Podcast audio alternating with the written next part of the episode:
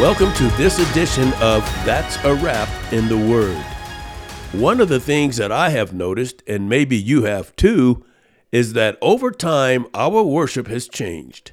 Change can be good or bad. But it seems that our worship has turned into more of a spectacle or an entertainment production. In more cases than not, our worship has even become political. But when these things replace worship, then it becomes self serving and ungodly. The reason more entertainment and political expressions exist in our worship lies in our lack of repentance.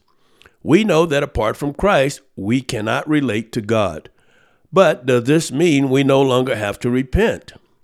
In 2 Chronicles chapter 7 verse 14 we read, "If my people who are called by my name humble themselves and pray and seek my face and turn from their wicked ways, then I will hear from heaven and will forgive their sin and heal their land. Since Adam, our response to God usually isn't to be humble or to humble ourselves, pray, seek God's face, and turn from our wicked ways. We are responding to a holy, seeking, caring God in pretty much the same way Adam did by running, hiding, and blaming others for our sins.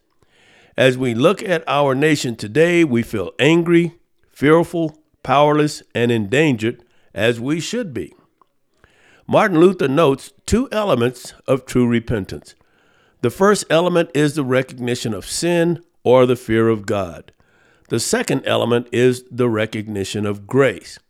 King David is a good example of both a great man of God and a sinful man. He was painfully aware of his own sin. He understood that he was conceived in sin, as we all are, since the first Adam. In Psalm 51, we read that King David knew that he needed a washing and purging in order to be forgiven before a holy God. He said, Have mercy on me he asked God to create in him a clean heart. He knew he had sinned against God in a grievous way. If we are truthful, we too will admit that we are grieving God with our sin. Things are not going right in our land, so we blame the politicians and unbelievers without realizing that we too are complicit in the moral decay of our country. 1 Corinthians 11:31 says this: but if we judged ourselves rightly, we would not be judged. This means that we should no longer neglect ourselves in the work of self judgment. We start the process by searching out our ways and examining ourselves for the sin we are co- continually committing. Next, we need to indict ourselves and bring ourselves into court for the sin we find by acting as an informant or prosecutor against ourselves.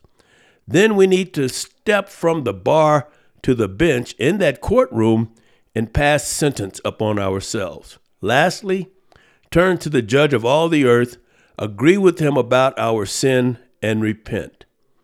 In today's world, it's always all about me. We have lost the focus that we are God's creation, created in His image to bring glory to Him. We need to refocus our thinking that we, like David, have been conceived in sin and regularly sin against God. We need the brokenness before God that David poured out in Psalm 51. Our worship can be energized through our repentance, as David proclaims in Psalm 51:15, "O Lord, open my lips, and my mouth will declare your praise." We sin easily and naturally because we're sinners. But repenting in a God centered manner is foreign to us. May we be ever mindful, as David was, of our sin nature and our propensity to sin before our holy God. May we also be truly penitent and broken when we do sin. And may we pray as David prayed in Psalm 86 5. For you, O Lord, are good and forgiving, abounding in steadfast love to all who call upon you. Are we frustrated with what is going on in our country? Let us, as God's people, truly judge ourselves and repent so that God will hear us. It is God's business to judge the unbelievers and our business to judge ourselves and repent. When we do the latter, God will do the farmer and bless our land. I'm E. Lawrence Williams, and that's a wrap in the Word.